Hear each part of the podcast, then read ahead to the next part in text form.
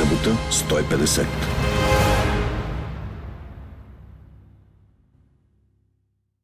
Здравейте, аз съм Весела Владкова.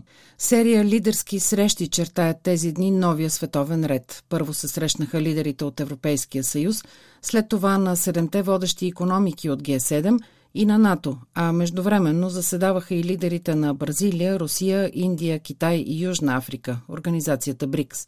Чуйте анализите и коментарите на политическия наблюдател доктор Констанце Штелцен Мюлер от Института Брукингс в Вашингтон и на експерта по сигурността Густав Гресел от Европейския съвет за външна политика. Събота 150. НАТО да държи руснаците вън от Европа, американците вътре, а германците долу. Така е виждал Алианса първият генерален секретар на НАТО, британският лорд Хейстингс Исмей. Бившият американски президент Доналд Тръмп нарече НАТО отживелица. Френският Емануел Макрон видя Алианса в мозъчна смърт. Събуди го Русия и му вдъхна нов живот. 70 години по-късно, след разведряване и опити за партньорство с Русия, Пактът частично се връща към първоначалния си замисъл. В новата концепция, която прие Алианса тази седмица в Мадрид, Русия е посочена като най-пряката заплаха за сигурността на съюзниците. Военният съюз гледа на изток, дори чак до Китай. В новата стратегическа рамка Китай е определен като предизвикателство за интересите, ценностите и сигурността на НАТО – за консолидирането на военния съюз и за това какъв ще е новият живот на НАТО, Лъчезар Вълев разговаря с експерта по въпросите на сигурността в Европейския съвет по външна политика Густав Гресел. Трансформираща среща на НАТО. По този начин я определи Енс Столтенберг. С право ли го направи? Вие, господин Гресел, как бихте я определили? The transformation that Трансформацията е намък от страна на Столтенберг за това, че НАТО слага край на периода след студената война. Този период започна в късните години на Съветския съюз, когато действията на Москва доведоха през 1987 година до подписването на договора с Съединените щати за ликвидиране на ракетите със среден обсек на действие, а по-късно и до края на Варшавския договор. После студената война приключи, а с нея и Съветската империя. Но днес отново сме в тази война. Русия не само нахлува в Украина, а Путин говори за възстановяване на Руската империя, за несправедливости и разочарования от разпада на Съветския съюз. Говори за стремежа за възстановяване на историческата руска империя, която е по-голяма като територия, дори от Съветския съюз. Това предизвиква много въпроси за това докъде може да стигне Русия, преследвайки тези стремежи и на практика връща концепцията, че Русия е враг. Не само към своите съседи, но и към Европа въобще и към територии на НАТО. Въпросът е доколко НАТО се трансформира от гледна точка на случващото се в Европа. Дебатът е около това дали трябва да се запази договора между Русия и НАТО от 1997 година. С него Русия признава източното разширяване на НАТО, а Алиансът от своя страна се ангажира, че никое от разширяванията няма да доведе до риск за сигурността на Русия. Това, което чуваме от речите на Путин и от всекидневната пропаганда по руските медии е, че Москва не приема разширяване на НАТО на изток. От една страна, ограниченията и мерките за изграждане на доверие трябва да се спазват, за да има гаранции, че това разширяване няма да застраши сигурността на Русия. От друго обаче Москва възприема сигурността по имперски начин, като шанс за завладяване на други територии, което е съвършено различна дефиниция за сигурност от тази на Запада. По този начин виждаме доколко са осъществими стремежът за трансформация и подкрепянето от консервативните сили в Европа и иллюзия за мирно съжителство с Русия. Срещата бе белязана от нова стратегическа концепция на НАТО, последната от 2010 година. Очаквано този път Русия не е спомената като партньора, като враг. Засилва се и риториката срещу Китай. Как се разместиха пластовете на световната отбранителна политика за последните 12 години, за да стигнем до тук? Well, Да, концепцията се промени значително. Най-съществена и драматична е промяната по отношение на Китай. През 2010 година за много европейски държави Китай беше пазар, даващ значителни възможности заради политиката на отварянето на Пекин към външни партньори. Надежда за това даваше пренареждането на пазара, особено след финансовата криза от 2008 година, която разклати американския пазар. Към онзи момент ситуацията около Хонг-Конг все още не беше ескалирала и Китай беше изоставил концепцията една държава, две системи. Нещата обаче се промениха. Европейците разбраха, че Китай не дава неограничени възможности за достъп до огромен пазар, за ефтини инвестиции и износ на стоки. Видяхме и, че Китай наскоро пусна новия си самолетоносач, който показа амбициите на Пекин за това да играе силна военна роля. Всичко това промени НАТО. Китай успя да приспи вниманието на Вашингтон, а там се чуват гласове против оказването на военна помощ на Украина, защото според тях това ще разфокусира вниманието им от Азиатско-Тихоокеанския регион. Европейците от своя страна са разтревожени от това, че губят Америка като единствената сила, която може да сдържа Китай. Също така държави като Франция и Великобритания, които имат влияние в Тихоокеанския регион, гледат с тревога към Китай и виждат как той увеличава присъствието си в региона. Така за първи път проблемите на НАТО не са свързани само с Европа, а и с Азиатско-Тихоокеанския регион. Сега самите Съединени щати са тези, които искат повече присъствие на НАТО в този регион. Така че наблюдаваме пълно обръщане на политическия приоритет на НАТО спрямо това, което е било по време на студената война.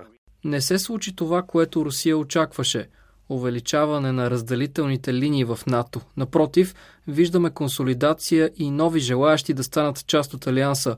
Преди войната Макрон обяви, че НАТО е в мозъчна смърт. Днес обаче виждаме, че Алиансът е съживен и дори скоро ще има нови страни членки. Какъв ще е новият живот на НАТО? По отношение на руските очаквания и да и не. Най-голямата изненада за руснаците беше, че украинците не искат да бъдат освободени в кавички. Твърдостта и професионализма на украинската съпротива определено ги изненадаха. Това е единство, което показа Запада, със сигурност е притеснило руснаците, но не мога да кажа, че те не са го очаквали. Русия е предвидила, че Западът ще се въздържи от налагането на санкции, които биха засегнали и неговите економики и ще наложи такива, които ще ударят само нея. И по този начин на Русия ще бъдат спестени определени ограничения, като тези неударени сектори могат да се разраснат. Това очакване до голяма степен се сбъдна. Санкциите бяха малко по-болезнени, отколкото Русия очакваше, но не я изненадаха много. По отношение на разделенията в Европа, да, бяха избегнати открити, брутални противопоставяния, но мисля, че в това отношение Русия нямаше никакви очаквания. Например, през 2014 година при анексирането на Крим и влизането в Донбас, тя очакваше реакция от страна на Германия, която да доведе до решение на НАТО. Така Русия се научи, че някои неща се материализират по начин, който те се надяват, че ще се случат, или по начин, който хора като Герхард Шрёдер и други обясняват на Путин, че ще се развият. Има известни пукнатини, които Русия може да използва за набиване на клинове. Не е някакво кардинално разделение и скъсване, но все пак има някакви. Наблюдава се някаква колебливост, когато става въпрос за Русия и нейните ядрени заплахи, които се чуват от време на време и са плашещи за европейците. За руснаците това е достатъчно и те осъзнават, че в момента няма как да се случи голямо разделение на Запада. Повече от 30 години след падането на Берлинската стена, все още в някои страни от бившия съветски лагер, като България, има настроения в полза на Русия, на база съветска носталгия и други чувства и вродено недоверие към Запада. Имат ли потенциал тези остатъци, подклаждани от някои политически партии, да доведат до разклащане на единството на НАТО? Зависи дали тези партии са в управлението и дали правителствата зависят от техните гласове за взимане на политически решения. Не мисля, че те решително блокират някакви решения, а по-скоро действат в периферните кръгове на обществото. Има определен кръг от хора, които имат романтични чувства. Обикновено те са по-възрастни, но те не са мнозинството и нямат такова влияние. Носталгията към социализма сама по себе си не е споделена сред по-голямата част от обществото, в която и да е страна членка на НАТО. В България, например, социалистическата партия вече не е толкова голяма. Не може да генерира мнозинство, дори и ако към нея добавиш крайно десни формации с подобни позиции. Казва Густав Гресел от Европейския съвет за външна политика пред Лачезар Вълев за събота 150. Събота 150. Основите на мадридската среща на върха на НАТО бяха положени в подножието на Алпите. Срещите на лидерите от Г7, седемте най-развити економики в света, са били замислени като неформална размяна на мисли за световните дела, но очакванията към тях вече са значително по-големи заради конфликтите по света – или по-точно заради единия голям конфликт – демокрации срещу автокрации. Конфликт, който може във всеки един момент да избухне, както видяхме в Украина. Рецептата на американския президент Джо Байден е укрепване на старите съюзи, създаване на нови и оплитането им в една обща мрежа – както стана в Баварските Алпи, на срещата на върха на Г7, а също и в Мадрид на лидерската среща на НАТО, където бяха поканени други демокрации в опит да бъдат привлечени за съюзници. На гала вечеря в музея Прадо бяха водени разговори с Япония, Южна Корея, Австралия и Нова Зеландия, а в Алпийския замък Елмао с Аржентина, Индия, Южна Африка, Индонезия, домакин на срещата на върха на Г-20 тази есен и Сенегал, в момента ротационен председател на Африканския съюз. Не случайно и на двете срещи се смени терминологията. От западни демокрациите станаха световни – според различни статистики, от 70-те години до днес демокрациите по света са се отвоили, но автокрациите са економически все по-силни. Бързите пари на глобализацията са хвърлили Европа в най-различни зависимости, оплака се неодавна еврокомисарят Маргарета Вестагер. Голяма част от европейската индустрия разчиташе на ефтина енергия от Русия, ефтина работна ръка от Китай и субвенционираното производство на полупроводници в Тайван. Не бяхме наивни, Бяхме алчни, каза Вестагер. За срещата на Г7 в Баварските Алпи разговарях с Констанце Штелцен Мюлер от американския мозъчен тръст Brookings Institution. Няколко новини произведе форумът. 30 милиарда долара помощ за бюджета на Украина, още уражени доставки, донорска конференция, нови санкции срещу Русия и забрана на достъпа и до западни технологии в отбранителната индустрия.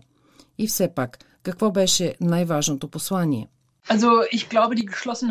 все пак ähm, единството.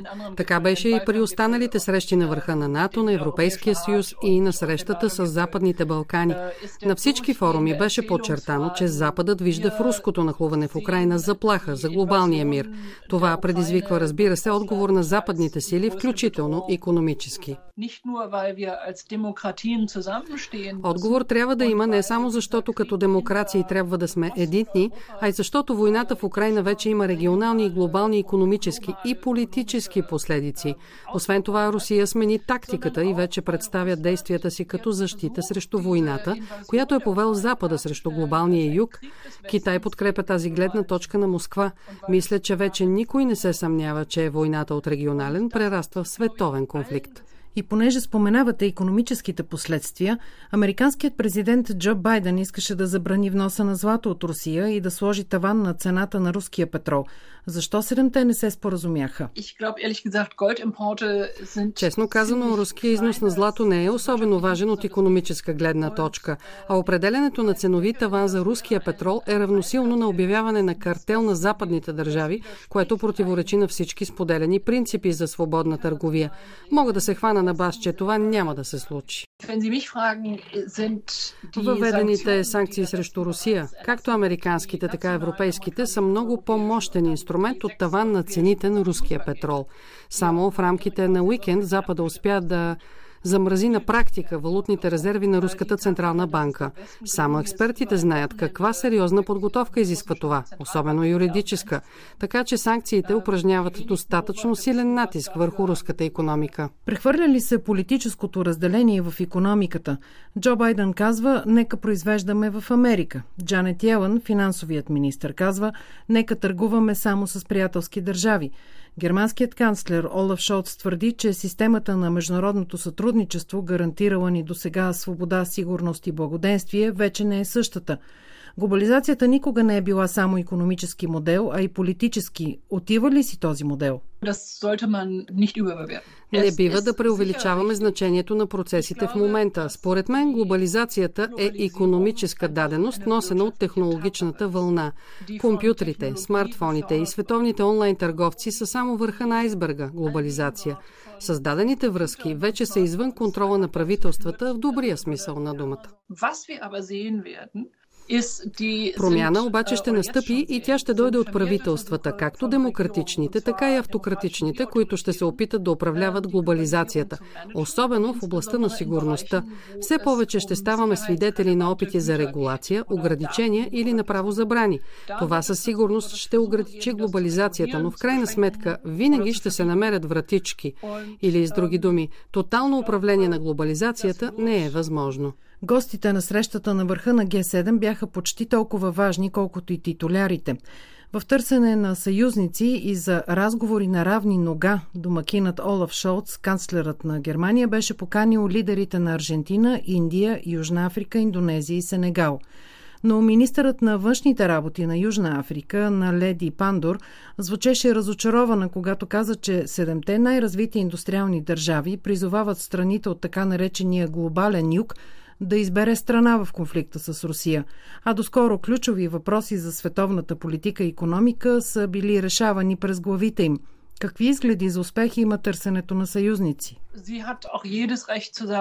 Ähm, Права е на Леди Пандор, защото Западът сега е силно разтревожен от войната в Украина, но не е, например, заради геноцида в Судан.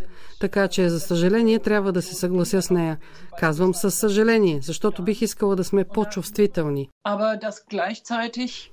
Но в същото време трябва да кажа, че би било грешка, ако страните от глобалния юг, които бяха поканени в Елмал, се подхлъзнат по наратива на Русия и Китай, че всъщност Запада води война срещу тях.